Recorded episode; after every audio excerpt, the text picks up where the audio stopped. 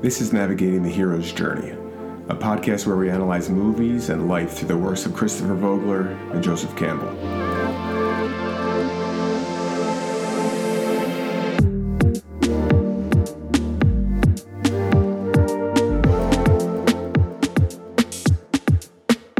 So, again, talking about um, Christopher Vogler's The Writer's Journey, and we are diving into the um, archetypes and then just getting into the heroes and mentors, just so we can kind of break this up a bit.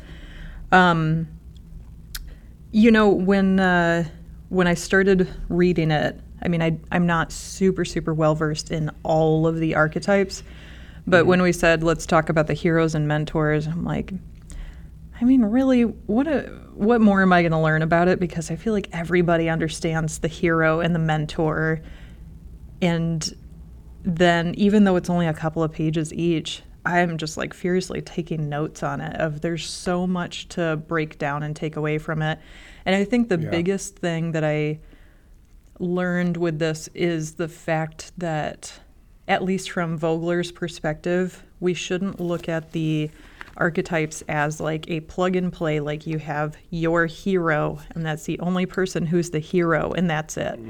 And I think that's um, a big theme of what he's getting at with the Writer's Journey book is like, yes, there are screenwriters or studios or whatever that are like, here's our equation, plug and play and make a good movie. And that could work.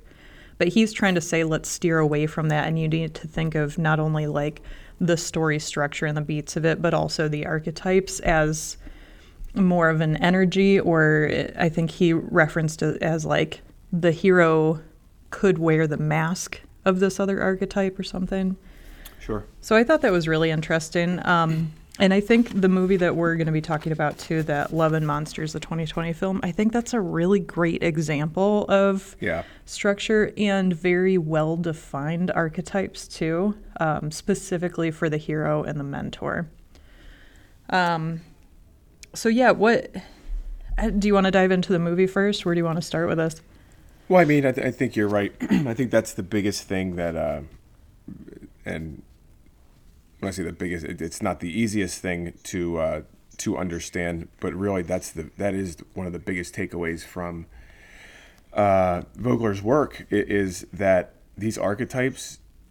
Um, I mean, when you think about Joseph Campbell's book, A Hero with a Thousand Faces, that's exactly what it's saying.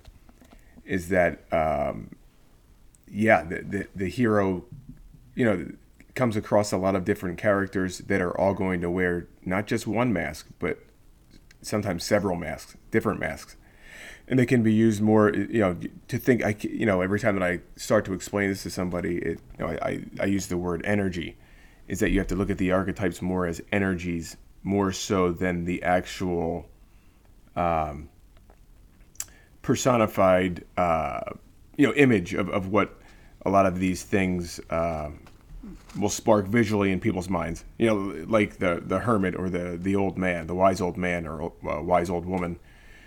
Um, yeah they can that's I don't want to say it's a misconception, but I think that, that it's, it's, it, that's almost become a stereotype for the archetype, um, if that makes any sense.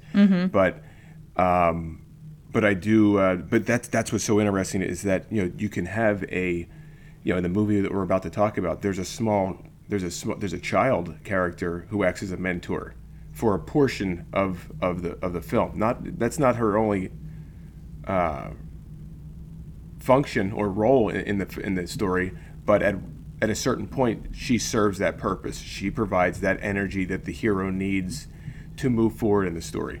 So that that's I think that's the biggest takeaway that, especially in, as we dive into the archetypes, is that try to get the whole idea. I think that to, to have that visual image, it helps at first, but then as you become more familiar with it, you start to think of it more of the energy, not just as the image of that energy or that archetype. Yeah, I think another way that he put it too that I wrote down was um, think of the archetypes as flexible character functions and not Yeah. rigid character types. Yeah. Um, and I, it was a really interesting lesson. And when I was reading this too, I was thinking back, um, you know, comparing it to different examples from movies, but even kind of reflecting on um, some discussions that we've had previously.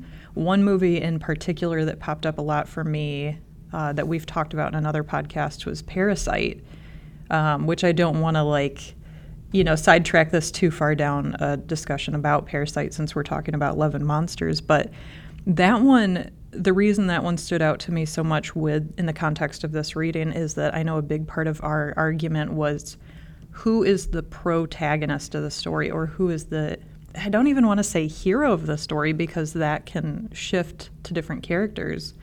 Um, but it really made me rethink that just the the function of a hero and not trying to write a story with here is my hero, here he goes, or I shouldn't even say he, here they go. Um, but thinking it, as you put, like more of an energy of it's it's a device to move the story forward and to have a lesson be learned or a sacrifice be made and it doesn't just have to be your protagonist who is doing that though that's traditionally yeah. what it is so yeah, really eye opening. Again, it's only a couple pages long for the hero section of this book, but it's so profound. Um, but also really well, digestible too, not super dense, which is cool. Yeah, um, that's the thing that I think that makes this, you know, his work so um, has it's been so successful is that he Campbell, you know, it's from a different era. Pardon me. He, he um, his writing is very dense and at times, um, yeah, he's dealing with very, very, you know, very complicated. Um, he's, you know, he's that guy is so brilliant. Not to say Christopher Vogler is not, but I'm just saying that Campbell's mind was just so embedded in that in that whole world that um, it was like you if if you didn't have uh, you know just a different type of, of, of teaching from a different time period. It was almost as if um, hey, if you can't keep up with what I'm teaching, then you better then you better learn how to catch up. Where in in this day and age, everything you know, information is being passed so quickly um, that you kind of have to have somebody break some of those more complex, uh, you know, some some of those you know some of those his principles some some of some of the things that he taught he really needs to be broken down in layman's terms for a lot of people, mm-hmm. um, and it's been a huge aid as far as uh, getting people that are or would would only be storytellers to becoming writers, so to speak. So uh, I think that's been very helpful, uh, with myself included. Um, but I, to go back to what you were saying, Sarah, with, with Parasite, that, that, that movie is also a, also a great um, example of the dangers of that shadow mentor and what happens when you're following you know the uh, the advice and and the ideology of of the wrong mentor. Mm-hmm, mm-hmm. you know that that's that's a lot of that in there as well. Yeah yeah. Uh, um yeah man i feel like we just need to have a whole nother discussion about that but I think go back and redo Parasite. Honestly, though, eh, man, that's the fun thing about that movie and why that script is so fantastic is because it's so layered. And every time you rewatch it, it's not just like, "Ooh, I caught a little thing again," like you know, kind of a if you think of like really good comedy writing, especially for a TV series, the callbacks and the embedded jokes and stuff, like that's always fun to rewatch and be like, oh, I didn't even get this because it was like set up or it's a nod to something else. So not only do you have like that layer of parasite that's really cool, but I feel like you can appreciate it from so many different angles of storytelling and the way that the um, the structure kind of unfolds there. Yeah. But um, and I, I think this has given me a a better outlook on my own writing of where I've had trouble of like like I got into storytelling and screenwriting in a very very structural mathematical sense of like okay I have to hit the inciting incident has to be on page yeah. 10 if it's on 11 I have failed you know and yeah. um, and same thing with the hero of okay the hero has to be this this this and they have to arc in this way and they have to have the you know the showdown at this exact page and so I feel like that's where my own stories have been pretty stunted, is that it feels way too formulaic. Um, and I really liked the kind of the bigger concepts that Vogler gets into with each of these archetypes. I thought one really fascinating thing uh, uh, with analyzing the hero from the psychological perspective um, that not only is the hero traditionally there for the role of that self sacrifice, and it doesn't have to be for their own learning, but it could be for other people to kind of learn from them.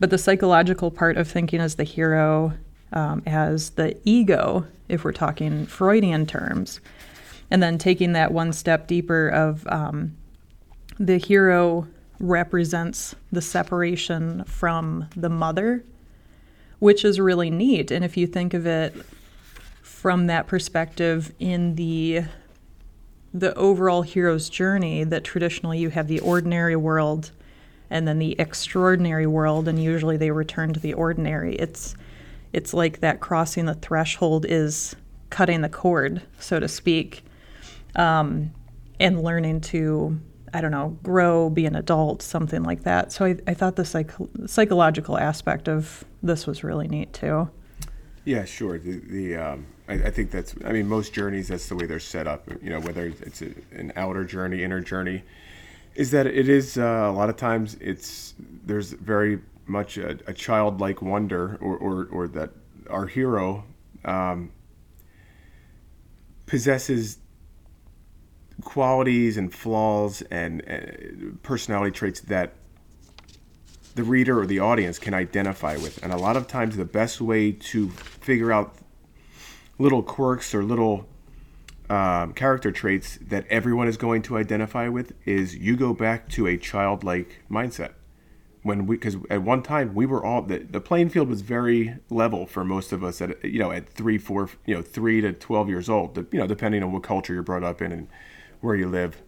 Um, but when you're going for you know some sort of empathy especially at the front when you're trying to establish who that hero is and whose point of view we're going to be taking this journeys you know th- through whose eyes are we going to be seeing this story um, yeah if you can dial tap back into that childlike whether it's childlike fear whether it's childlike wonder whether it's the the, the child's uh, dependence on an, a, a parent or uh, sibling whatever uh, um, there has to be that you know that, that disconnect for someone to to fulfill themselves you know wholly as, as, a, as a human being to, to experience uh, you know life in its fullest they have to separate themselves. Um, at least in, in this western westernized culture that's kind of what we believe. Or not believe it's just it seems to be what's popular now. Right. myth. It's just embedded um, in our culture and society. It is. It is right now, and who knows what that's going to look like in another hundred years? I have no idea. Right. But um, but but but it does, and and it's um, yeah, I, I think that yeah, just just backing up what you were saying, from a psychological sta- standpoint, sure. If you want to get into people's minds, go back to when life was very simple and there weren't these fear, you know, these the weight of the world on your shoulders. It's when you were a kid. Mm-hmm. And a lot of times, if you can tap into those, you know, that that goodwill nature or that, or that humanistic quality that we all shared, it, it's you know, in some way or another as as, as children. Um, that's usually a good way to, to, to at least get the audience or reader to empathize with your hero, with your main character. Mm-hmm, mm-hmm. And so to tie it into the movie, um, overall, I think I enjoyed the movie, and I think that it was well structured and the pacing was great. It's not my favorite movie ever, um, and I I did feel like it was very how do I want to say it like expected. So I think this is a really great example of how having a tight structure and having very well developed characters can make really make or break a movie. I think if this movie, with just the theme and some of the things that happen, I think if it didn't have a good structure or the characters weren't thought out, I think it would have been a disaster. Um, I tried to take it like with a grain of salt because I think part of my hesitation for really loving this movie was like, number one, it felt very reminiscent of Zombieland, but you have this post-apocalyptic mutant bug monster situation going on. Um, but still, it had a lot, a lot of the same beats of Zombieland. um, I think the other thing too is that it just feels a little too soon for a post-apocalyptic style story because we are living in a pandemic, you know. Um, Yeah. Although I say that, and I watched it with Nick, and he was like, "I thought that would bug me, but it didn't." Um, he was in the same vein of like, "Yeah, if this would have come out when Zombieland did, and I think if there's something else that he couldn't quite put his finger on of like what would have brought this movie up and over." Um, you know, it could have been fantastic. But I think one of the big parts is our protagonist. Um, what's his name? Joel. Joel. What a great character! Like right out of the gate. Um, Last time, If, if you if you were to look at a deck of tarot cards, he is the fool. Yeah. I mean, he, I mean, he goes right. I mean, he's got the dog. He's got just no no natural instincts for survival on, on the literally, surface. like in the negative spectrum, if Yeah. that's even possible. Yes. Um, now, what, now, now, if you're if we're looking at his psychological, if we're looking at his psychological makeup as a hero, just give me a few things that you think uh, you know that, that, that are kind of covered here in the in um, this hero chapter. What kind of jumped out at you as far as establishing? Because I think they did a good job of really setting his ordinary world up and you know what this guy's all about and what his motives are, very early. Yeah, I- mean, he's so well established right off the bat. Um, I was going to say in the last episode that we did, we talked about Soul and analyzing character and how to make them empathetic, and how Soul was lacking a lot of those characteristics. Um, and again, that list is allow them to fail, put them in danger, give them a unique talent, show their care for others, treat them unjustly, have them experience loss, and let them be the underdog. And I think that Joel is a lot Let's go right through the list. Let's go right through that list. it's it's a lot of that but then also to get to the psychological point that you're mentioning it's hugely that that concept of he needs to cut the cord he is kind of being babied at his um, his camp you know because he's got that the issue of just freezing in the face of danger. And that's such a, a childlike reaction which is understandable for a child because your parents are supposed to be there to protect you. And you know you haven't been pushed out of the nest just yet.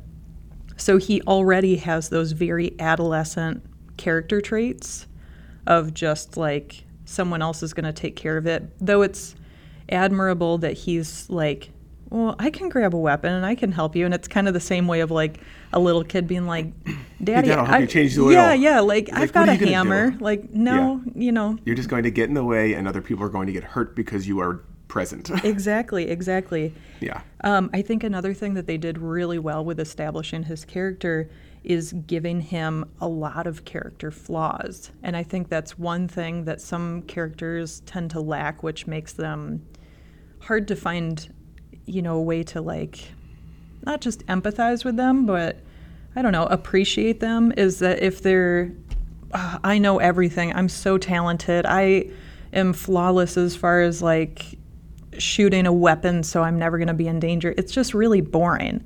But for him, he has so many flaws that it's this huge room for improvement that it's going to be a bigger journey than somebody who's like cocky and know it all.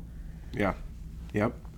Um, he absolutely. It's it's funny now that we're talking about it, and and you look at the whole movie, because even when you go back and re and, and reevaluate the flashbacks and how they tie in and almost separate that story and put it all up front before this even really kicks off, it really does lay out. Um, I think they did a really good way of layering that in, uh, because if you think about it, he is 17 years old when all this happened. You know, when when the world is ending as as we all know it, and he literally is cut from the cord in this in, a, in an instant. His parents are killed in front of him. What is the very next thing that happens Oh, I don't know. in in his story? He goes from the cord was just cut and he's frozen.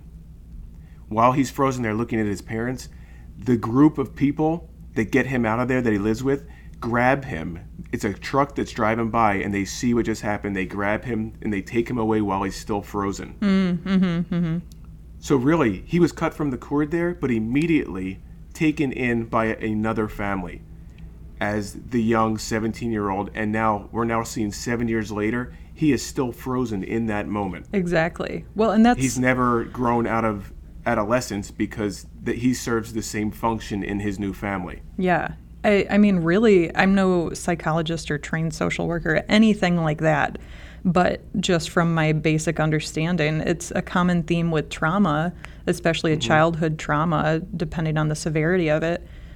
It seems like a lot of people tend to kind of get stuck in that age, that mental age when the trauma happened um, because you just kind of freeze in that moment and then your brain is just trying to contain everything and protect you so then you're not venturing out past it to grow mentally beyond that so it makes absolute sense that he is stunted emotionally because of the trauma and as you said i think it could have been different if the the other family so to speak that picked him up if they would have you know, thrown him to the wolves and been like, grab a gun, here we go, you got to learn, you know, fly by the seat of your pants. I think that would have been different. I think he would have overcome it. But the fact that they kept him in that same position is, well i think he also had a couple yes it sounded like he had a couple opportunities where they they got to see him in uh, That's on true. the battlefield Right. and they're like yeah you freeze we don't need you you're a liability Yeah, you know when yeah. he sits there and goes why does this sound so rehearsed right, right, right. it's like they've all been talking about it for quite a while Yeah. So Um, then that goes to show you that his way of learning through this journey that's going to unfold in the movie is not going to be by somebody just like one on one, you know, training him and doing that kind of thing. He kind of has to have breadcrumbs there and then he learns as he goes. And I think that's how the mentors that he came across worked out so well because there are this movie is just low i mean to talk about a movie to, to, to go over hero and mentor it's just one hero after i mean it's a road trip so you, you have the you know you have the structure to be able to do that mm-hmm. you know where you meet a different mentor along the, the way that that that adds a new uh, shade to you to the to the characters uh, whole essence but I, some of these heroes were really i mean some of these mentors were really interesting and, and i mean we'll get into it in a second but once they start kicking off they're coming from every direction. And the thing of it is for a, a character like this who is just so such a fish out of water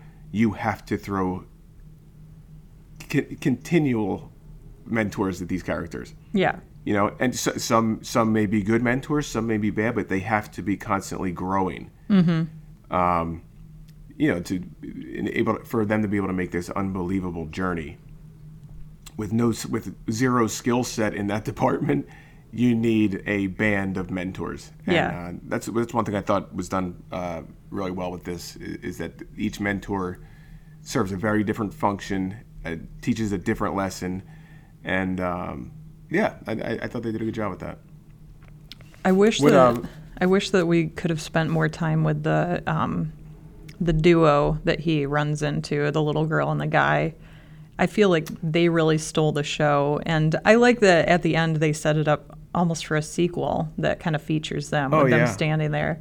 Um, it Clyde and, and Minnow? Yeah, I Yeah. I think that, honestly they were the most entertaining and fascinating characters. I I love Well, how they folded into the Michael, story. It's neat to see Michael Rooker in that mentor type character because he's usually playing such a scu- you know Mm-hmm. scuzzball in most of his. I mean, but he's a he's a lovable, um, scum you know scumball in most of his movies, but or and, and even with uh, uh, Walking Dead, but um, yeah, it was neat to see him in that role. You know that that and and you know his character is definitely. Um, he you know he talks about a few different types of mentors and he's definitely uh, he definitely which I'm trying to think which exactly what mentor it was that he kind of oh man Well, you've got like the under the type section, multiple mentors for sure, because you've got the two yeah. of them. Oh, sure. Yeah, the whole movie's peppered Um, with them. I don't know. He- he, he, I mean, he kind of falls into that shaman mentor. Mm-hmm. You know, where this guy, I mean, he lives in the special world. Mm-hmm. You know, he's he lives on the surface, which is unheard of. Nobody's living on the surface. yeah, I this feel guy like is with this little girl, and they've figured out a way to almost become a part of the new landscape of the of the of the earth, and they connect with these creatures. in that They have a, a language with it that they can speak with them. Yeah, yeah, that's true. Like they name all the character or the the monsters. I think in that same vein, um, he kind of feels like the continuing mentor. And the example that Vogler was using was M and Q from the Bond series. Yeah. And the the point that you made that made me think of that too was that they live in that extraordinary world. Um, Yeah. And they're surviving on the surface, and th- that's just their norm. And that's the same way of Q and M. It's like, yeah, no, this is this is our day to day. Let me just show you the ropes. Let me start the story for you. Um, so it doesn't faze them, but they provide the gifts and the knowledge and everything for the hero. Yeah, the um, yeah that that uh, Clyde character. and I, I mean the Minnow character too. It, it's a little bit different. You know, I think she's she's actually the first one that says you know don't settle, and then and then Clyde kind of takes that even further by saying even at, even at the end of the world you don't have to settle, mm-hmm. which was a pretty neat. Um, yeah, that, that was a that was a really cool line I thought, um, which is originally hers that he kind of takes from her, but. Uh, you know builds upon it. But it just goes to show that those multiple mentors just kind of working in tandem there mm-hmm, Uh, to really drive that home.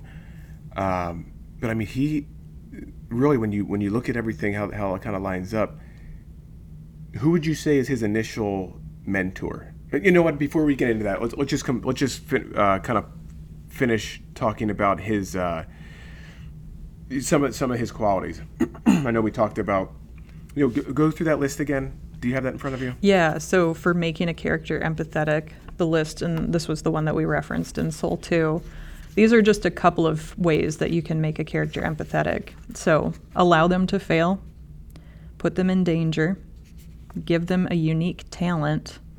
Show, right, what is his uni- what is his unique talent? you know, that's the only one that I'm kind of bumping on. Um, think, think about it. What is what is he actually? What does he have at the end? What is the elixir that he brings back? I mean, love? Is He brings it? back the he brings back the monster manual. Okay, yeah, wow. I, I fucked that he- one up. You can just but- edit out my part. his- yeah, yeah, that's fine. his his whole skill set is he he's an artist. He can draw. Oh, he can see yeah. things visually and cre- recreate them, Duh. so that he can kind of pass that down. You know, to you know, take that back to his colony, and then and then at the end, you know, not to spoil it all, but the elixir is also he kind of turns he kind of starts his own podcast. Mm-hmm, You know, sending that the message out to all the colonies, you know, with information that is from the monster manual. yeah. Or I, I- don't. What, what does he call it? Oh, I don't, I'm, I'm calling it that from D and D, but Yeah, it's something Um, like Guide to Monster Apocalypse Volume One, Yeah. some, something like that. Yeah, I guess when uh, when I was trying to think of the unique talent, I kept thinking, well, his care for others is really significant, Sure. but that's not a unique talent. But I mean, he loves Amy so much that he's willing to sacrifice his life to get, you know, what 85 miles across this treacherous territory. And then he loves unconditionally the world so much that he is willing to share this knowledge and help everyone. And then he loves his community so much, his original uh, Yeah. camp, that he knows that he needs to get back there and help them. So, I mean, is it a unique talent? Is it even a talent? I think it's more of a trait. So, the next line of, um, or the uh, bullet points for making them empathetic, show their care for others, is very significant for him in this. the um, the one I mean, and again, it kind of ties back into him being kind of locked in there as a seven. He's a 24 year old man, but he's stuck in, you know, psychologically, he's stuck in this mindset of a 17 year old teenager. Yeah. And the thing that works well with this i- is that most 24 year old guys are not going. You know, they, they've they don't still have that 17 year old passion and, and and like that that uh, that hopeless romantic. You, that usually you know not for everybody, but that a lot of times that fades, especially especially in a world that's just that, that he's living in that's become his his ordinary world in a world filled with violence and uncertainty. You know, it's very easy for that passion to go away. I mean, and then you have you talk about just just molding this this. Uh, you know creating this perfect gem of a, of a protagonist or hero is that he has such a undying love for this girl he wants to be with her and i think that at the beginning of the movie they were about to be intimate for the first time and then this whole apocalypse is what stops that mm-hmm. So and now he is surrounded by a colony where everybody has hooked up and everybody is having sex in the open everyone's found their soulmate except for him Right. Which I'm kind of surprised that he didn't end up with the the other girl in his camp, um, Karen. that lost that, that has the baby No, no, uh, she was the blonde girl, and she even wrote on his map like, yeah "I hope you return or come back soon" or something like that. Um, it seemed like that could have been a potential love interest, and I was thinking the journey was going to be he goes to the camp, finds out seven years Amy's already with another guy. yeah That sucks. Okay, but now I'm going to come back and then find out that oh, this whole time I should have just been with Karen. And I, I think I'm glad it didn't go that way, but I think it's that still open to it could have been explored. and Maybe that's in the sequel. I don't know. Yeah, that, that I mean, in, in the sequel now you now you kind of have yeah. There's potential to have both Amy and uh, the girl Karen trying to kind of uh, you know that could that could be some conflict there. Um, but but it is you know it, because you have this guy who's stuck in this adolescent mindset. He's in this world that he's not even able to grow. I mean, he can't grow. He's, he's literally being kept underground he can't you know he can't breathe in fresh air he can't go out and experience the world at all i mean there's an absolute roof and, and, and a cap of, on, on how much growth this character can have. But it is really the the first mentor there the first one it kind of comes as a call to adventure and, and a mentor all kind of in one. But when we uh, with amy she is the drive. It, it's his it's his love for her. It, it's you know his his flashbacks to her. And she actually is the first one. Do you remember the whole line there where he said i'll, I'll come you know i'll come for you and she says you better and she had just given him a good luck charm mm-hmm, she gives him a gift which is a little crocodile Right. as soon as he gets the good luck charm this thing falls from the sky and misses him by inches but kills his whole family Yeah. it's like this thing. I mean, yeah, it is a good luck charm, and the last thing she says is, "You better come find me." Mm-hmm. That's all this guy has to go off of. Right. Right. And when he finally makes contact with her um, on the radio, it's like, man, she's 85 miles away. I am out of here. That's that is my purpose now. And I, so I think they did a really good job, especially in that first act, of setting him up to, you know, to to uh, to, to separate from that that uh, ordinary world or his colony. You know, one thing that I wish that they would have explored more that might have added maybe some depth or another kind of B storyline or something else in here is that they touched on, um, gosh, what was it when he met the when he met Clyde Minnow and said he was from I think it's like Fairfield or something is- Fairfield, yeah. is the town he's from They and said you made it out of there. yeah, and saying like I haven't met anybody who made it out of Fairfield, and then Amy, of course, is from there too, and presumably the only person at her camp from there. I kind of wish they would have explored that and had something bigger to it of like an extra level of knowledge or skill or something of, oh yeah, Fairfield is where. I don't know, this particular monster originated. So we've seen Yeah. it, we've been the ones to see it. And I think that could have been neat, and I'm a little sad that they let that um, potential storyline drift away. Well, it, it also kind of, uh, I think probably the reason they didn't go into that is because as long as they leave it as well, when he says, You made it out of Fairfield, well, I don't know what you did, but you must be a survivor. I'm sure there is guilt involved on his end, on uh, Joel's end, because he didn't do anything to get out of there. Yeah, he was rescued immediately and taken by his new family, the, the colony, to safety. So I think that there's also a sense of guilt there where I, what did I do to deserve to even live? I made it out of there only by sheer luck. Yeah. Um, whereas it, you know, you almost wonder how Amy got out of there. You know, yeah, that, that would be neat to hear her story. Um, well, it's it's interesting now that I think about it, and this is another one of these reasons why I love doing these discussions about movies is because I might go into it being like, "Oh, I hate this movie," and then talk about it like this and have this critical discourse, and it makes me reevaluate and appreciate it differently. As I'm looking at my notes from Vogler's book, um, some of the functions of the mentor, of course, like traditional teaching or gift giving, that's that's known. But also, he noted um, motivate the hero, and then plant info or Yep. props. And Sure. I think that that's exactly what that whole throwaway Fairfield, almost a MacGuffin feeling moment, was not mm-hmm. so much of a new thread of a storyline, but it after talking now, I feel like that was exactly of motivating the hero unconsciously. It's like you must have it in you. If you got out of Fairfield, you've got it in you. So then there's Yeah. that little spark of like, oh, maybe I can do it, even though really, no, Yep. he didn't do anything. And then planting kind of that info there too of like, oh, yeah, I did it once. I, sh- I could do it again Yeah. again, even though it's juxtaposed with he didn't do anything and potential like guilt or even survivor's guilt or things like that. So it, but that's good because then you have a positive and a negative going on. You have a great conflict with just the concept of am I or can I be a hero? Yeah, yeah.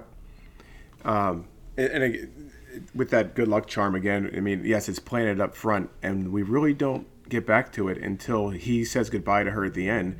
Before he goes back to his colony, he gives it back to her, mm-hmm.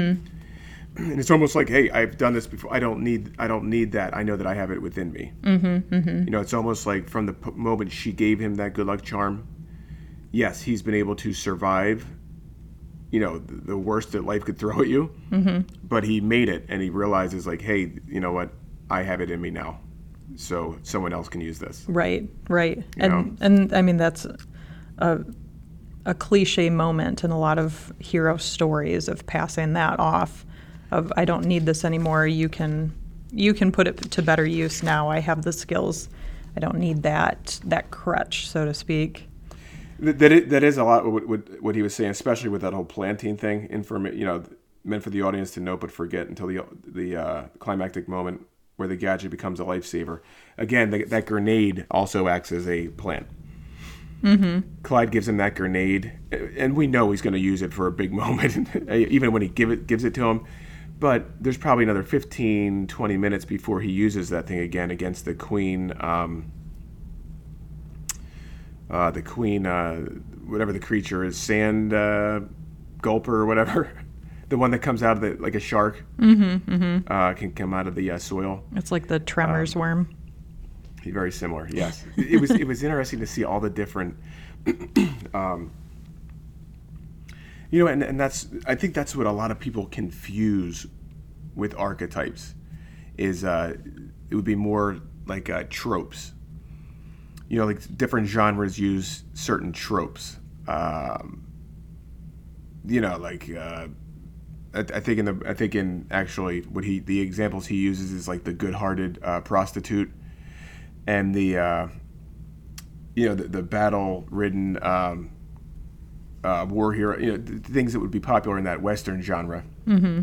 Um, whereas those are more a lot more specific. Uh, I think they're based off of actual archetypes, but they definitely, um, yeah, th- those become more stereotypes than anything, tropes. I think. Um, whereas the archetypes are is a lot more general, but again, it's the I guess the root of all those tropes is the actual archetypes, but it's the energy, not so much the actual um, personified image of what is in the story. Mm-hmm. Yeah. Um, and that I think that goes back to the concept of it, the archetype being more of the flexible character functions and not so much the character type or that trope or that cliche. Um, Yeah. that they're a little more fluid than that. Um, Let me ask you a, a real quick question. It's, you know, it may be a little off topic, but if there was any other, just because I think it, it kind of could go well with what we're talking about here with hero and mentor, but if there was another character in this story that you'd want to see the story taken from their point of view, was there anybody else? Hmm.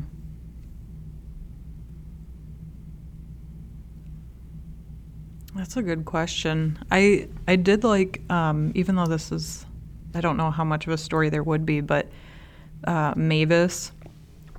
I thought, Yeah, even though that robot. might be kind of like a WALL-E story, but it was Mm-hmm. it was really interesting that moment of growth for both of them when they come together in the middle of the movie. And I think didn't she say like she hasn't been outside in so long or never been outside since all this happened? seven years. Pretty much, she was under, she was stuck under the roof the same amount of time that he had been stuck underground. Yeah, yeah. That's, that's kind of where I thought it was kind of paralleling their experience through the whole army, uh, the apocalypse. right, right. Is that they were, you know, that they were this new. She was this new technology that everybody was raving about. The same way that a senior in high school is like, "Hey, that's the prime of your life. You're about to go out and take, a, you know, you know, this is great things are ahead uh, in the near future for you." Mm-hmm. And the same way that, yeah, uh, Mavis is that what it's called? Mm-hmm the robot, uh, yeah, that was the hot technology right before all this shit the bed. you know, Right. The whole world shit the bed. And they've been stuck inside, not able to, again, I'm going to say that word grow because growth is so important for especially your hero. I mean, it, it's great for every character, but especially your, your hero. There are, there are, you know, there are heroes that don't require that. A lot of times, like your catalyst uh, hero, uh, they're more of a central figure that gets everyone else to transform. That's a little bit different, but most uh, and those stories are a little bit different, uh, structured a little bit differently because everyone else around them is tra- is changing, not so much them. They they pretty much start and finish the story unchanged. Um, there's not a whole lot of arc, but for most stories, most hero's journey uh, type stories, yeah, your character has to uh, has to show growth, um, and whether they're successful or not at achieving whatever it is they set out to, their goal, that's kind of uh, irrelevant a lot of the time, because what really has to happen for a good, a good character is they have to grow in some way. It can be just a shade uh, of growth in one direction or another, but that that's really ultimately that has to happen. And I think the more in- interesting characters grow more than just that little sliver. Going back to what I was saying earlier Yeah. about him having so many flaws, as it's a lot of room for improvement, that makes it fun to watch him grow and learn and have those aha moments. And I think Sure. it helps the audience identify with the character more because you, I mean, the purpose of the hero is, as Vogler says, it's the audience's window into the story. So we're kind of living vicariously through the hero, or we can identify with them somehow. Um, so yeah, you're you're on that journey with them. So if it's just a dull, flat one with like, oh, okay, I learned I learned a little bit.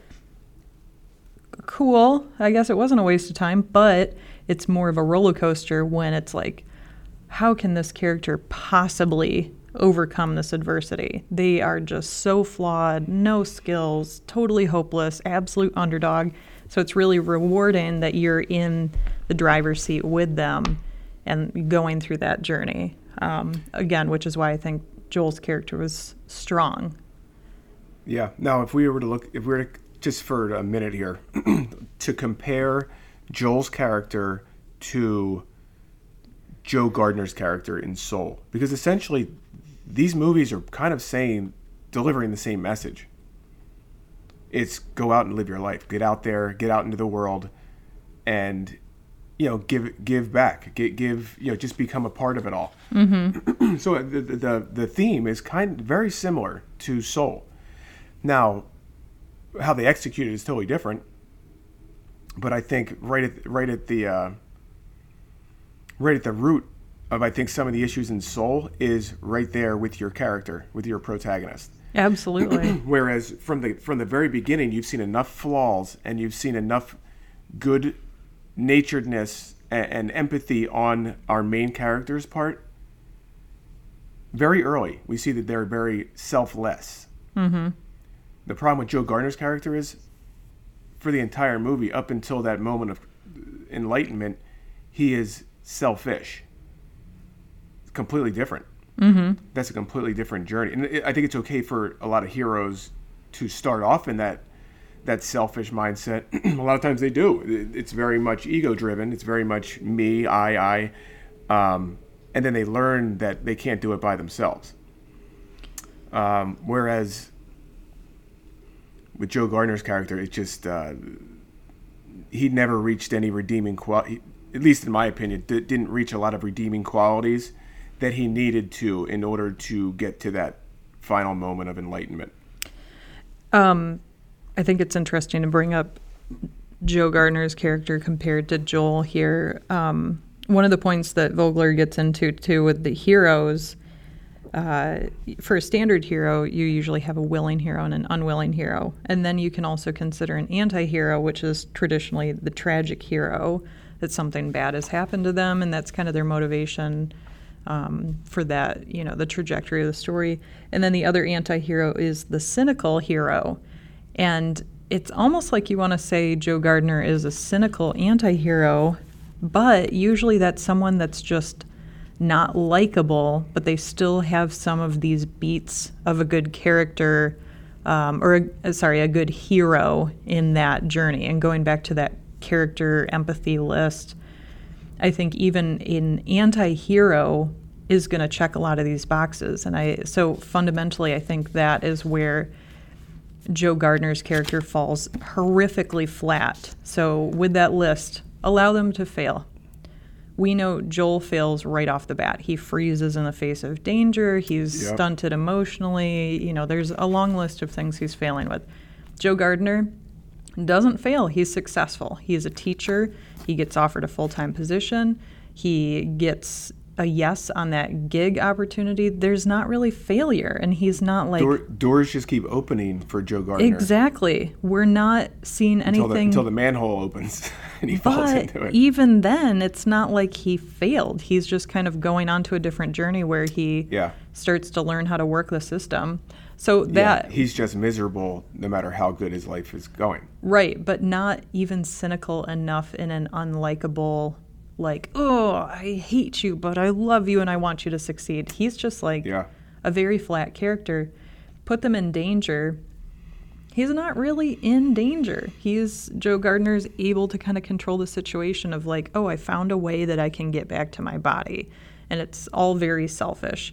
Yes, he died, but then he didn't really die. He's just kind of in limbo, like in a coma. So it's Yeah. you still don't have that full danger. Um, sure, the unique talent. He's an accomplished musician and teacher and all that, but um, I know last time we talked about like showing that they care for others, even though he's a teacher and all that, he doesn't really latch on to that. Um, treat them unjustly. Yeah, I think that's just it. Is he's got like one of those boxes checked, and the rest is just super flatline. Versus Joel is Yeah. like check all of them. He's a very interesting character. He's got a big hill to climb, and that's what helps to keep the movie moving forward too. Well, I mean,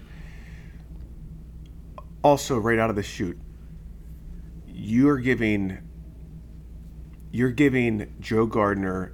It, it, it's it's interesting how skill sets will work. Yes, they have to have something they're very good at, which clearly Joe Gardner. Not to make this whole thing about soul again. but the, I'm just trying to compare the two of them. Joe Gardner's skill is he's this unbelievable piano player, just a jazz piano player, where, where it's just second nature. This guy is unbelievable. Um, like he's world, pretty much world class. Um, that's almost like a superpower in, in, in some people's eyes. As far as you can play like that, then why can't you go out and just just play and make a living doing that? What's clearly you can do it. You have the skills to be able to do it. He also has the ability to teach children, which is a huge skill set. Most people don't do not have either one of those. So right out of the chute, we can't. Most people can't den- identify with this guy's skills. Yeah, I, I guess there's self doubt there, but who doesn't have that? I, and I mean, it's it's not strong enough because this guy should be succeeding in life. He should be happy. There's no reason other than he's gotten in, he's gotten in the way of himself. Mm-hmm. Whereas Joel, he doesn't have any of the skills that he needs to survive in his world anymore. He he doesn't. He, he's basically a child in this world who needs to depend on other people. And but the thing of it is is that if we were all 95% of the people if this was the situation of the world right now, we'd be in the same shoes as him. We wouldn't know how, you know, most people wouldn't know how to go off and live live off the land and be able to defend themselves and to protect their loved ones. That's a skill set that most people don't have. So when they see this guy struggling through it, immediately, immediately they're like, "Well, that's probably how I would screw that up too." I wouldn't have known that. So you're identifying with this guy every step of the way Right. you know you're seeing this guy wh- whether it's he you know he, he's getting uh you know he, he's dealing with some creature he's never seen before we've never seen it either so it's happening all kind of in real time mm-hmm. uh, for the audience at least um, in seeing through uh, that window of or the, or the eyes of that character it, it, there's whereas the, there's just a separation there with a character like joe gardner because a lot of the redeeming qualities aren't strong enough for people to identify with and to latch onto. Right. Well, and again, going back to that list, treat them unjustly or put them in danger or something like that. I think those are really big parts of what failed with Joe Gardner's character. And I think we got into this in the soul discussion of had he you know, been given the opportunity for uh, whether it's the full time gig or, or full time teaching or that jazz gig, that there had to have been like a life or death style situation of, oh, if you take this teaching gig, you can't go with the jazz band, and vice versa. And oh, you have to take one of them because you can't keep on up on your bills, or something like that would have helped for most audiences to relate and say, Yeah. gosh, I know how they feel because I feel like I took, you know, the muggle job, as it were, because I couldn't make enough doing my creative job. And I think you Yeah. would have had a stronger attachment with the audience. And that's absolutely, as you said, what works so well here with Joel's character and why I I think just that development and his his backstory and everything that went into character building for him made this film work. I think it would have been easy to have it fall flat. Oh yeah, um,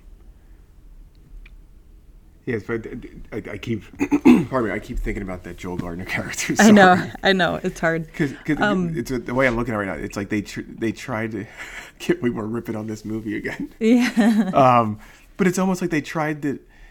They basically told th- the same story that they've been telling with, uh, was it Charles Dickens' uh, Christmas Carol? The, the, story of Scrooge. yeah, They're basically telling that story, but they added in certain devices and they took certain devices out that made that character empathetic. Finally, mm-hmm. they didn't do it. it. It didn't come across that way with, with Joe Gardner. Well, so that- in, in other right there is the cynical anti-hero that you have Scrooge who's just this absolute piece of shit Mm-hmm. and a total tyrant and so you he's so bad you hate him. And you're Yeah. like I just hope you rot in hell. I hope that's where the ghosts are taking you. But he is pushed into these situations of having to like opened old wounds. And so it's kind of that treat him unjustly. Um, you get a sense of like danger when he's with the the ghost of christmas future or whatever however they phrase it that's like staring at his grave so there's that kind of danger there and so you even though him as a standalone character doesn't have all of those boxes checked about making him empathetic. That's where these mentors, the ghosts, are stepping in and saying, Here you go, I'm putting you in danger. Here you go, I'm treating you unjustly. And then he, it feels like an underdog moment that he pivots from this piece of shit, cynical old man to, Oh my God, no, he's just, you know, had a rough go of it and has had some hard decisions he's had to make of like losing the love of his life and that kind of thing that then by the end of the movie you feel empathetic and soul doesn't Well, do that Well, again, uh, with the whole story, I can't remember. Was the name they keep bringing up in Soul? Was it Lisa? His yeah the love? that girl hmm Yeah. See that again. I I know we've, we've talked about that before, but um, with that storyline just being so flat and and doesn't go anywhere. I think that's where, at least in the Bill Murray version of Scrooge or Scrooged, uh-huh um, that's what brings him. That's what really works well for that story was him trying to get back to that to that person he was when he was uh, energetic and excited about life with this young woman. Well, and for I- Soul, it could have been even his dad. Because I Yeah. know the Lisa storyline was one and done super quickly, closed that door. But his dad, we kept revisiting that. Yeah. And it would have been perfect for him to see his dad as a mentor in the, uh, the what is it, like the time before, the place before, or something, I forget. The The great before. there we go, the great Yeah. before. Um, so, like running into his dad there towards the end and learning a big lesson about appreciating life would have, could have salvaged this. But, um, you know, I th- this is kind of shifting it way in a different direction, but I wanted to get back to uh, Love and Monsters and talk about yeah. it. As I said, I didn't love the movie. I enjoyed it. It was entertaining. And I feel like the problem is it was very expected and a lot of cliches and very predictable. Um, sure, there were some turns that I didn't necessarily predict, like with Amy. I expected her to have been with another guy and still with him. And she did say, like, I love somebody and then I lost him. Yeah. So it's like, yeah, okay, that happened. But then everything was fine. I wonder if a big portion of it is in the extraordinary world when he's on the surface and going through that journey, which is a pretty big part of it. I think I I struggled with that and that area felt the most flat to me because it felt like a a repeat, I don't want to say gag in a comical sense, but repeat beats, I suppose, of okay, I'm walking along and minding my own business. Uh oh, here comes a monster. Got to outrun it or outsmart it. Whew, okay, I survived that. Uh oh, walking along, there's another monster. You know what I mean? Like it just felt Yeah. like that.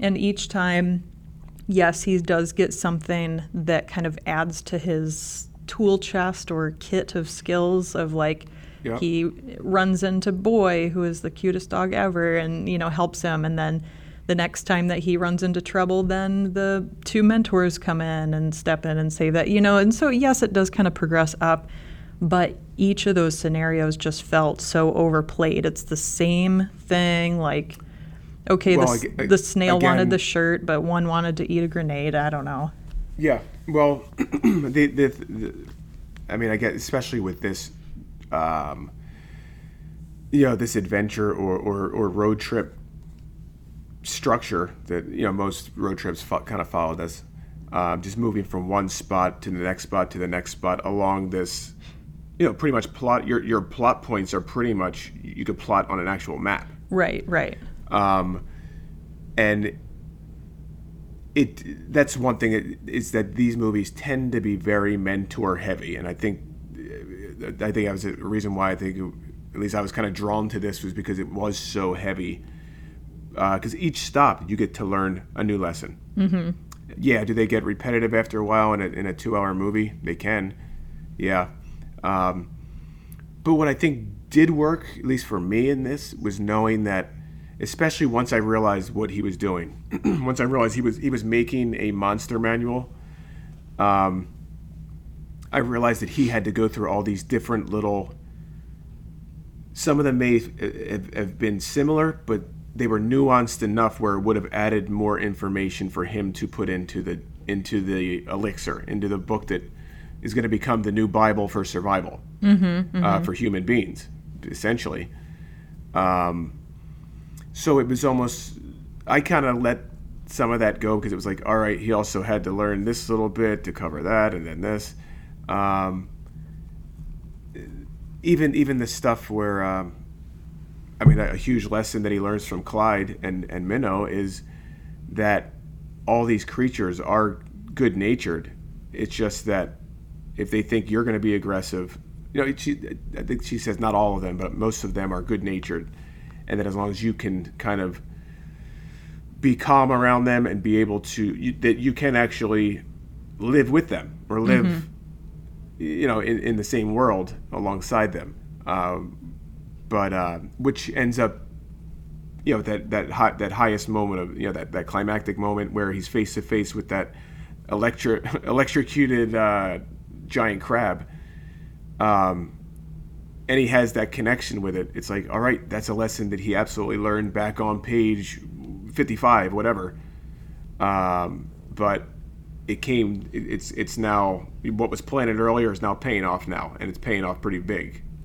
You know that was a lesson he definitely had to learn because he needs it right this 2nd mm-hmm. um, but it's also the lesson that he had to learn that in his connection with these other creatures and everything is absolutely the reason that this girl uh, amy is attracted to him now mm-hmm. he's she doesn't look at him like he's this teenage uh, Joel.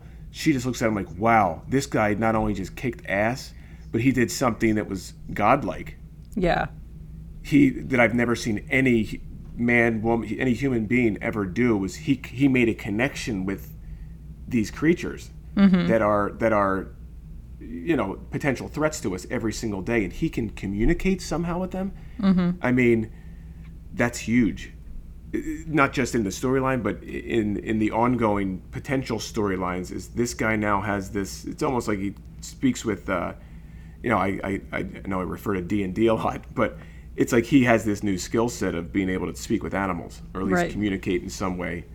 Um, so, yeah, it, it's just to get back to what you I forgave a lot of those repetitive scenes because the, the, the lessons being taught were nuanced enough, at least for me, to uh, to be satisfied with that. I think you bring up an interesting point regarding his monster manual and the skill that, um, or the talent he's bringing to the table here. And yeah, certainly when he learns the lesson of like, oh, you can tell by their eyes, they're friendly, and then that that is a setup for a payoff with a crab later. That's fine. Again, that kind of goes into the it's very heavy-handed. The foreshadowing is super on the nose. You know exactly what's going to happen. You know, there is no failure with any of these things that he's learning. So it works like it all is structurally sound and it works and it's a nice tight story, but I wish that there would just be like another pass at the story, another layer, like build upon it a bit, you know. Um, it's like we're building a sand castle and you're using the the sand castle molds and then okay, I'm done. But I mm. want to see them go back for like a second, third, fourth rewrite where they're putting the decor on the castle and then digging a moat around it and mm doing that kind of thing. And one of the things that came to mind when you were talking about the monster manual and that kind of storyline that weaves in here, I think what I would have liked to have seen is a little more of um, how do I want to say him being able to like blossom a little bit without being having someone hold his hand in that blossoming. So with the the way that he's heroic and godlike at the end, that's because somebody handed him that skill of look for the friendly eyes, right? What would have been neat is, and even if this played out like earlier in the story and then we can still do the friendly eyes thing, that's cool. But with the monster manual, his talent is he's really good at capturing these monsters and the details about them and drawing them and writing some of the notes of like, ooh, they don't like this or watch out for that. What yeah. could have been cool is with that skill of like, wow, great attention to detail because you're an artist. If, say, at one point in the journey, there's like a slug monster that looks like one that they came across before, they've come across a couple, but he's like, oh no, look at my manual. No, no, no, he's got that tiny blue stripe. That means he's not you know venomous or whatever it is you know that that skill could have come in handy of him I being think I think that they kind of went for that with the with the anti venom uh, flowers. Um, when But that kinda- wasn't it wasn't so much him like I've drawn it. It was, hey, do you see that bright plant among the ferns? Grab that.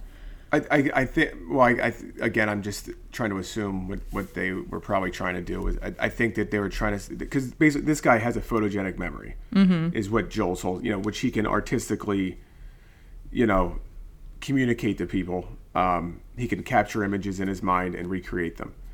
Uh, I think what I, I, I think it's with words as well because he talked about how he can he has all of it in his head. He can make another one. Um, but but I, at least I took it as when he was in that that uh, moment of kind of that psychedelic experience where he was kind of fighting death but still kind of hallucinating. He was able to capture the what he had seen before and identified it because of his.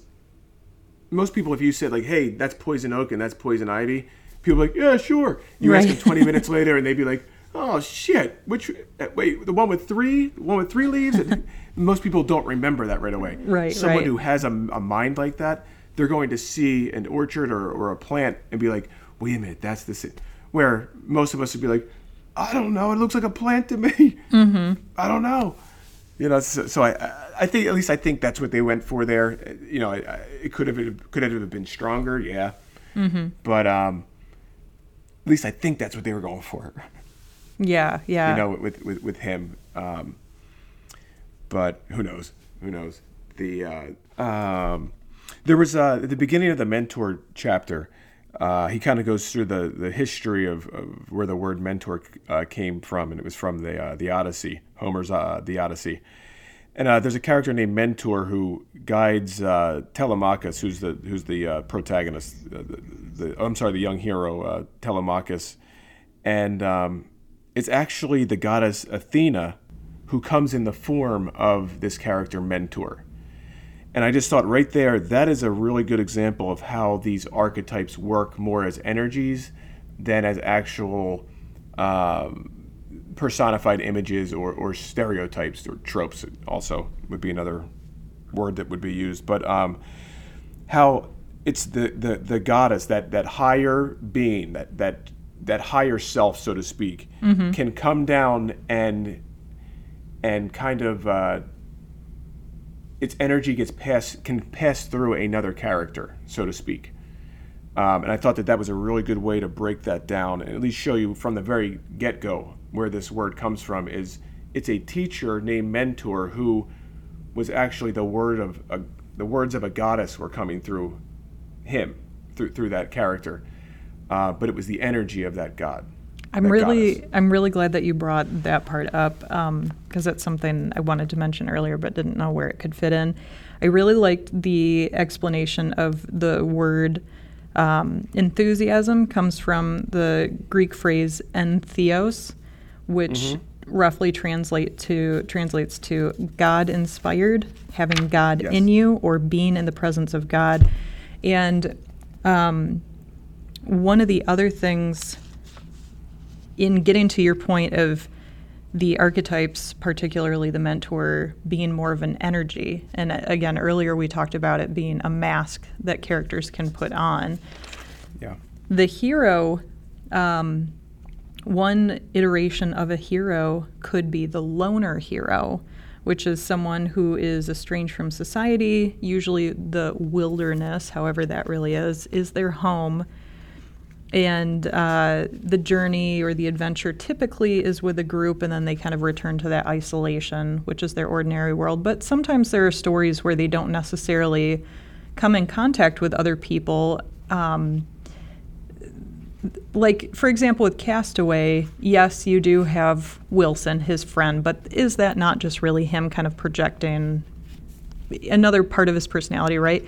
So, in those loner solo one man show kind of stories, this is a great example of this concept of it being an energy that is a mask being put on another character, that being this concept of enthusiasm of or a passion for whatever it is that's like inspiring them to kind of uh, propel the story forward Yes. it is that mentor mask of like, wow, I'm really passionate about, I don't know. I, I guess if we're gonna go with Castaway, this like drive to get home, and then these skills that he's learning of like building a boat and survival skills. It's like whenever those moments of enthusiasm and inspiration pop up, it's like he's popping that mentor mask on of like, oh, it's like I just had you know light shine down on me and this like godlike knowledge just presented itself to me.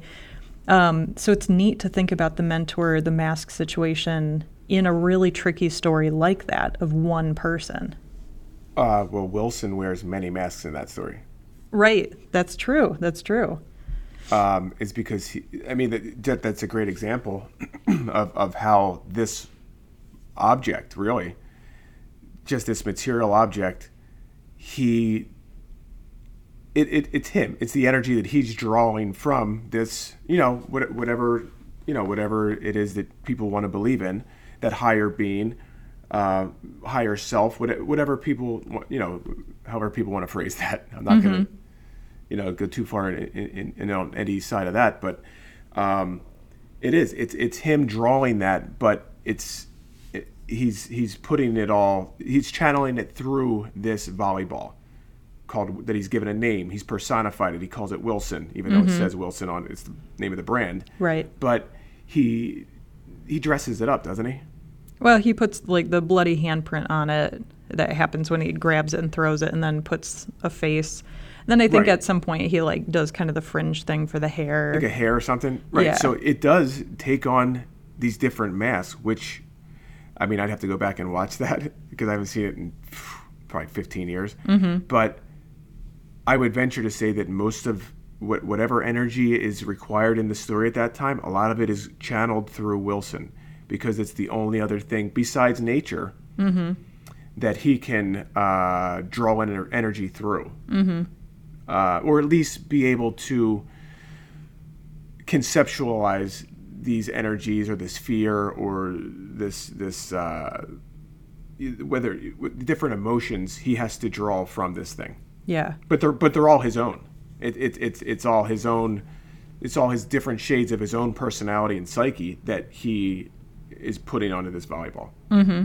So yeah, that absolutely, that absolutely would apply to, what well, we're talking about. But I think even with, regardless of if it's like a, you know, you're stranded on an island kind of story of super isolated one man show, even with regular hero's journey stories, very traditional I feel like that mentor mask still slips on even very subtly when your protagonist on their own, when they're going through their inner journey part of it, has an aha moment that gives them that enthusiasm to push the story forward and go towards their journey. I think even that could be considered a moment of this like mentor energy, although it's subtle, but it could be like wow, I really do have this skill, and I can see that that skill is going to help me solve this problem.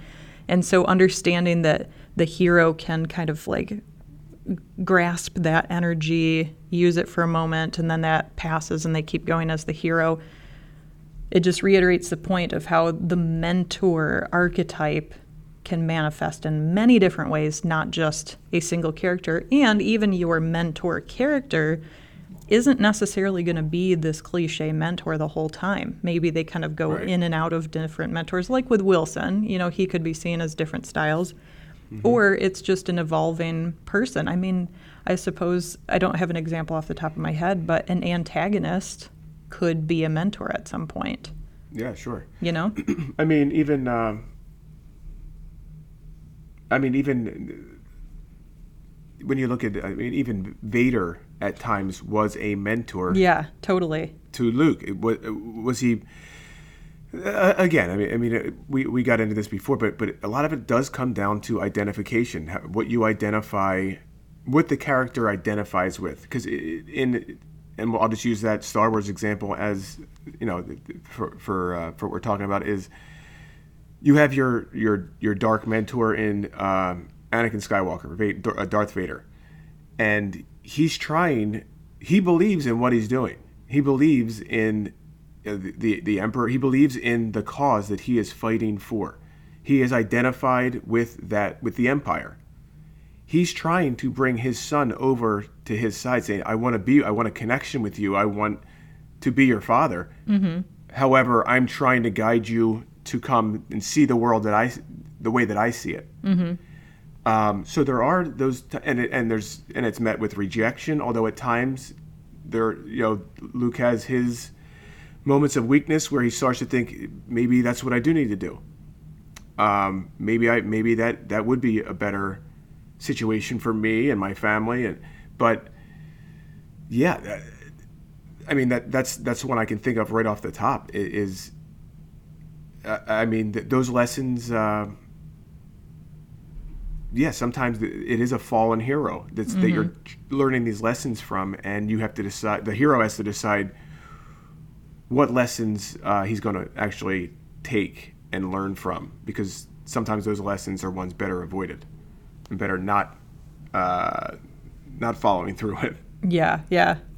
You know, you know. I, I'm glad that for this discussion we decided to kind of like throttle back on what section of the book we're talking about, and instead of do read through all of the different archetypes and lump that into one. I like that this is um, kind of snowballing into a big mm-hmm. discussion, and I can see already that we're going to end up coming back to some of these points that we're making, whether it's about Star Wars or Castaway or whatever, of mentor. Yeah, but like the dark mentor or the fallen mentor, I feel like then that you're starting to get into like the trickster territory and you know some of that stuff. So I I think it'll be really I mean, neat to see it come together. I like mean, that. just and, and I think uh, Vogler brings up Goodfellas in this book. Um, but again, if you look at it from from you know that mentor um, figure, De Niro's character is his dark mentor. Mm-hmm. In in that world, yeah, those lessons actually you know absolutely serve their purpose in in giving um, in giving him the you know the protagonist the skills to survive in that world in mm-hmm. that world of being a, a, mobster in the late 70s early 80s in in New York and, and in Jersey it, it's those lessons are needed mm-hmm. he, you know those are those, those allow him to grow in that world mm-hmm. but when the rest of society doesn't go along with the ideology that, that those people are living by and that whole culture then they're looked at as an anti-hero. Right. You know? So it, it is it, it's all kind of comes down to what these people identify with because everyone's out for good in their own mind. Mm-hmm, mm-hmm. everyone. Doesn't matter which side of the, the, the, dark you know darkness and light or good and evil everyone thinks that they're on the good side. Right right. Yeah. Um, so whatever knowledge they're passing down they think that it's good knowledge. Mm-hmm, mm-hmm. you know? Same as same as your uh, you know your your middle school uh, science teacher, you know, who had very archaic. Uh, it's it's, you, it's like some some lessons you don't you know you choose not to listen to it and you carry on with your life right right but but i'm sure some of the kids in that class listened to what the she was saying right you know? well that's that's a whole nother can of worms we can open the uh, what um, i will the, the, just for just for this uh, the last thing i'll ask you is now uh, uh, as far as the mentor goes i know that we had talked earlier about where she served as a mentor early in the storyline. What is his ongoing mentor? Because I think that he does have one, and it kind of talks, kind of touches on what you were just saying about the this inner this inner mentor. Because he's writing letters. At least we're hearing it through voiceover. Joel mm-hmm. in in uh, Love and Monsters. I'm sorry. Joel is writing these letters that we are hearing in voiceover. Mm-hmm. He's writing them to Amy. Mm-hmm. So it's it's like she is the inspiration or the spark, so to speak, that mm-hmm. gets him moving and is pushing him towards this ultimate goal, which he thinks is going to be love, and it's going to be thinking he thinks he's going to be able to maybe have a family and to be involved in this romantic relationship with this girl. But that's what's driving the journey. Mm-hmm. But him talking and writing and having a, having a dialogue with her is very similar to what's going on with Wilson and Tom Hanks in because think about his other partner is a dog. Right. It doesn't talk, but they right. have their own way of communicating. Well, I think that gets back to the point of the um, the inner journey with the hero that that enthusiasm can act as the mentor for yeah. that that inner portion. And I know there is also the inner mentor, which is more of like a code So I don't think that applies to this per se. But it's that enthusiasm, whether it's for love or Amy or drawing, that's kind of putting those props or those pieces or those breadcrumbs along the way as we talked about the planting of the information and motivating the hero. His inner dialogue absolutely is that. Um, But but here here here's the thing is that his mentor, Amy, that he is having a dialogue with through his thoughts, through his letters. She is a creation of something that he's made up in his head. That whatever he's writing, whoever he's writing to, doesn't exist. She even I mean, Right. she's changed. Right. So he's created this mentor figure in his own mind, Oh, which that's is interesting. which is her yeah. which he has done himself. But really, it's him. Right. It's his reflections on that, on what he thinks she would want him to do. Right. It's really him. His projections of the ideology, just like Mm-hmm. Tom Hanks does with Wilson and Castaway. Absolutely. Yes. Yeah, so this this film, even though it is very formulaic and pretty predictable as far as some of the beats and characters and all that, it just shows again how um, layered this concept of a mentor for an archetype, as well as other archetypes too, but specifically the mentor, is all over the place and can be a like fleeting moment of that enthusiasm or that godlike moment or thought or voice or inspiration or whatever. And it can manifest as characters that hold steady as a mentor throughout. It can be, you know, ever evolving. That mask is constantly moving. And I think that they do that really well in this film. Um, yeah. Yeah, that, ener- that energy definitely shifts to a lot of different faces in this. Definitely, Um, definitely.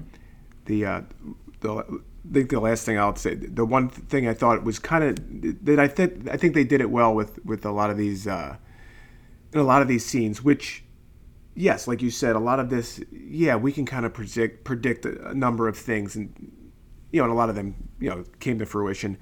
But they also definitely played with the uh, adventure tropes, definitely, and uh, and also with some of these uh, these journey tent poles. They definitely played around with with some of those, and and kind of flipped them on their heads, or, or uh, or actually just came right out and made a joke about it. I mean, I mean, think about everybody talks about you know save the cat as as a way to show the hero's empathy. I think that the hero had already been established how empathetic he was. Mm-hmm. So when we have that moment where it's time to save an animal, what actually happens in this story is he gets saved by a dog. Yeah. So Right. it fli- it flips it where it's, that's your save the cat moment or save the save the uh, innocent creature moment. Right. Um, he's the one who is the innocent, uh, defenseless creature, and this dog, who's been living out on the surface for seven years or whatever, saves him. Mm-hmm. That completely flips that Right. you know, but that moment's still there, and it and it and it creates this bond between the two of them, which is the same bond that probably would have de- developed had he saved the dog. Mm-hmm. You know, because he does save the dog from a life of isolation, and he, they become friends. Yeah. But um, but I, I, again, I thought that there was a few times in this movie where they kind of played around with things, and it, it, had a nice little payoff. Yeah. Man, that's another storyline that I wish they would have explored more. Although they did set it up for a sequel, so maybe we'll get an answer. But the dog's when I asked the question earlier, when I asked the question earlier about whose story would you want to see, The mine was dog. boy. yeah, yeah, I'd like to see how he got to where he uh, where he was. And you know what? The last thing I'll, that I'll say about the, the men because I'm starting to see it more and more, um, and I and I and I think it's pretty creative, and, and, and it really can show you how these energies and how people can wear different masks. Mm-hmm. And um, really, the first time I kind of that it kind of came on my radar was with the with the uh, the Broadway musical. I'm sorry, with the, with the book uh, Wicked, where they show it all told from the Wicked Witch's perspective. Mm-hmm. Where we now see like, oh wait a minute, uh, you know, Dorothy was kind of ruined what this lady had going on. I understand why she was so, you know, resistant to, to to to all that, but uh, and was bitter. But uh, you're starting to see it more. Like even um, what did I think of when I was going through here? Oh, with the fallen heroes and the dark. Um, if anybody watches Cobra Kai, um, Johnny Lawrence, the character who you know, the Daniel Daniel uh, Larusso beats in the Karate Kid. He is the ultimate. Um, you want to talk about a stereotypical, uh, character? I mean, he he was the face of the '80s blonde hair, blue eyed bully, high school bully. I mean, that guy.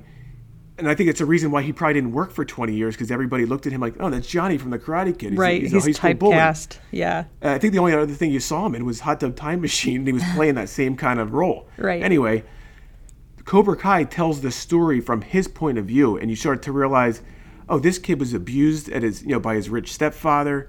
He did, you know, he, he, he didn't identify with anybody at school. He meets this crazy old Vietnam veteran who's teaching karate down at the strip mall, and this and this guy's hooked and is, fo- is going to follow this dark mentor into whatever you know, whatever dark shit he's got going on. And now everyone identifies him as being this, you know, this, you know, this uh, crazy sensei type guy. But now when you see the story told from his side, it's like, wow, the Karate Kid is the antagonist. He's the one who's who come, he's the new kid at school who's taken his girlfriend, beating him up at the school. Da- it's like, wait a minute, this is a totally different angle on things with a totally different point of view, but it shows you how when you see things told from a different point of view, they're the good guy. They're the hero in their story. Mm-hmm. Um, and yeah, and, and it, it's it's just some of these stories where you know just recently the, the Cobra Kai one when when you can make Daniel Larusso a a villain, that just goes to show me there's a lot you can do with these energies, and, and there's it's infinite. It's infinite. Well, as they say, history is told by the victor.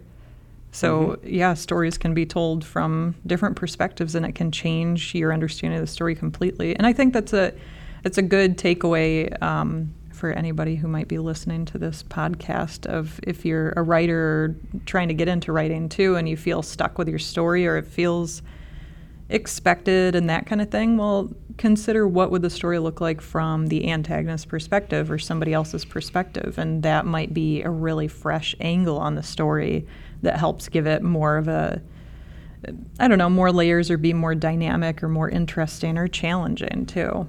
So, yeah, it's a really, really cool point. All right. Anything else you want to? I think we uh, I think we covered everything that. Yeah, I think we're good. Sweet. The um, I think the only thing other the, last thing uh, who knows if we'll use it, but um, just with the psychology of everything, it really does. when you think about it, it really does b- come down, to, you know, at the root of all this. You know, depending on how you want to look at emotions and everything, is Joel wants the human race to continue on. He wants it to survive. There's also, and, and when he is stuck inside this this colony underground, and he still is taking on this childlike role, and he's in his mid twenties, and he's seeing all the people around him, um, again, admit their soulmate or their their you know their their their sex partner, someone they can just, you know, it, you know, enjoy in the, in this life of hell. Um, and he doesn't have that. They even show you that uh, a, a few months prior to the story beginning, they just had their first child born in the colony. Mm-hmm. It's like so he has to be thinking, I want to actively participate in, in, in this game of life and to procreate, whatever.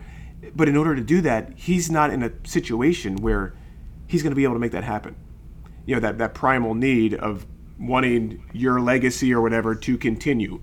And I think biologically that's kind of in everyone's psyche and on a collective uh, unconscious level. But that is at the base of a lot of this is for him to be able to survive, for his, you know, for him to be able to survive through this. He wants to be able to have a romantic relationship, which gives him the potential to procreate you know and when you look at it think of the themes there it might be a little bit deep but he wants this human species to continue on. And in order you know there's like i said there's a it's a very deep level but the primal instincts there are i have to procreate i have to get 90 miles to the beach in order for that to happen. I will risk my life for that to happen. Right. you know? Um, and that is how the circle of, cycle of life continues on. Is that essentially we're all risking our life to for the next generation, for, for, for the next uh, for the for the following um, humans to to uh, to come. You know, you know, and hopefully you have something to leave behind, and and you uh, you made an impact on that world. But I think that's at the, at the, very foundation of, of, of what his uh, his motivation is. I think that's there. Yeah, I think you're And I right. know that, and and Campbell gets into it a little bit more in depth when he starts getting into like the chakras and the energy systems of the body. But he he does talk a lot about how certain emotions and certain needs, you feel it in certain parts of your body. right. Um, those were those emotions will will build, mm-hmm, and they need to be you know either released. You know that energy has to be released in some way, or, or has to be uh, dealt with in some way. But um, yeah, I thought it was on a very primal level. That's yeah, it is. It's human. Uh, it's it's for humans to exist. Yeah. Yeah. And, you know, to that note, too, I think it'd be interesting to pick apart good stories and ins- instead of from a perspective of what's your A story, your B story, your C story, it almost seems like, and I don't know for sure, but it seems like you could almost pull a story apart of from like the hero perspective or whatever. Um, what is the id story, the ego story, and the super ego story of the primitive, the normal day to day self, and then the like um, the subconscious or the you know that that kind of thing not subconscious the conscious self uh, the right and wrong the angel and devil kind of thing um, Yeah. I, I think that um, I think Vogler was probably one of the f- first ones that really kind of that kind of got into that. I mean, I think I've heard him lecture uh, on just that. He calls it the inner and the outer journey. You know, we, we talked about before, but um, but yeah, well, you're talking about, it, it's almost going into another layer of that. Um, is why are they going on this outer journey? What purpose? What function is that serving for the ego? right You know, and how much of that? Um,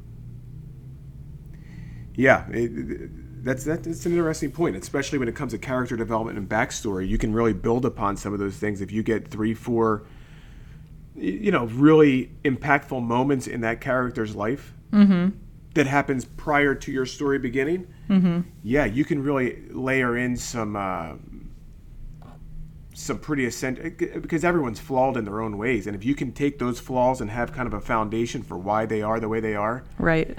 and then to build a story based on challenging those flaws putting them in a situation that best challenges those, that you know those flaws but also you know gives them a little chance because of this particular skill set they have that's that's really what a lot of the story is is trying to get them in positions that they are going to constantly be tested and constantly, like we talked about before, grow. Mm-hmm. Mm-hmm. You know, so yeah, I think that that's absolutely something. You know, I'd, I'd actually, I'd, I would definitely be up for looking, you know, deeper into is uh, the layers you were just talking about. Right. Well, and seeing how well developed a character is in a story of do they do they stick to and taking into consideration they're going to arc and change and so some of this might shift but at least from the get-go what are their primitive urges and do they follow that? What would be their morals and ethics which would be the superego and do they stick to that code? And then kind of their more generic influenced by everyday life would be the ego that self um, which i think that's the part that when we break down what's this character's like a story b story or motivation a b c i think more often than not it focuses very heavily on the ego part but doesn't get into the upper and lower ends of that spectrum too Well, well, I, I think. Uh, I mean, even the, the, with the mentor archetype. I mean, that really is, at at least in in. I, and I'm, I'm trying to think if it also works for the dark mentors, but at least right now, I, it, it does work with. Um, it's the, know, the, conscious the, good it's the- mentors is that it's Right. that higher self. Right, I mean, it's the that's what super ego. Is. It's yeah, it's them looking at themselves and saying, okay, this is my higher self. It, it, it's me, you know, if if I, you know, if, if I if I am enlightened, if I finally reach that moment of enlightenment, and I, then I can carry on. It's like that's what the mentor embodies. Right. Um, is that the the hero's chance, or it kind of gives them a direction to go to to reach the highest, the higher version of themselves. Mm-hmm, You know, and um, but it, but again, the dark mentors can also show them. Basically, that is what it's showing them. It's like, hey, if I follow that route, then I'm, you know, then I'm working for the emperor. Now I'm now I'm destroying galaxies. Right. Can I be Can I be cool with that? well, I think it's the That's, that's a standard. question that every hero has to answer. Can I go the easy route, easier route, Yeah. which will give me, provide me with safety and provide me with uh, security? But it's, uh, but that's not that's not self-sacrificing. Mm-hmm. That's what makes the difference between that dark mentor and the hero. Is the hero finally answers that and says, "No, that's not what I'm going to do because I have to sacrifice." those things that I think I want or have to have, I have to let go of that. I have to let go of me living in a, you know, me having everything, you know, money, you know, uh, the sexual partner of your dreams, and yeah, it's them saying, hey, for the betterment of everyone else, for the for everyone's good, you know, well-being, I have to not, you know, sacrifice some of this and let that go, and not be so greedy that I feel as though I'm above everyone and I deserve that. It's, Right. Yeah. Okay. I can let that go because it's better for everyone. Right, right. Um, where usually that dark mentor stayed in their greedy mindset. Right. It's the angel or devil on your shoulder, whichever Yep. way you want to go, which both are forward trajectories, but just in a darker lighter. Oh, you can World, grow in you both ways. You can Exactly. In, uh, yeah. Right, right. You can grow to become more of an anti hero, or you can continue on the proper hero's journey. Both Yeah, can and work. that's why and that's why when we were talking about growth earlier i didn't want to say positive growth because that it doesn't always have to be positive growth because some stories end tragically right. um, the one i kept thinking about i don't know why i was thinking about you ever see leaving las vegas with uh, nicolas I cage so. and oh god why am i forgetting the other girl's name uh that stinks um was it elisabeth, elisabeth shue from karate kid no it's another Everything's Karate. Kid. Every, I know that'd be that'd be weird if it was, but um, the uh, his character, I mean, it's it's awful because it's like this guy, he means well and he's and he's teaching her good like lessons about life that she needs for her, you know, for her life after this story, but within the movie, his story ends tragically. It's like mm-hmm. that's what happens when you can't get out of this life, when you can't get out of this dark world of working in casinos. It's like he's the example of you have to get out. It, it is a matter of life and death. There's your example. right. Um, so, yeah, it's not it's not a mentor you're going to follow in their footsteps, but you're going to see the footsteps they took and say, you know what, I'm going to figure out a different path. right, right. Learn the lessons. yeah. All right. Well, thank you guys all for listening to today's episode. Um, next week, we're going to be talking about one of my favorite films of 2020, which was Promising Young Woman. And I believe we're talking about the Threshold Guardians and the Shadow Archetype. So make sure that you study up and watch the film and tune in as we dive into that one. Thanks again. We'll see you guys next time.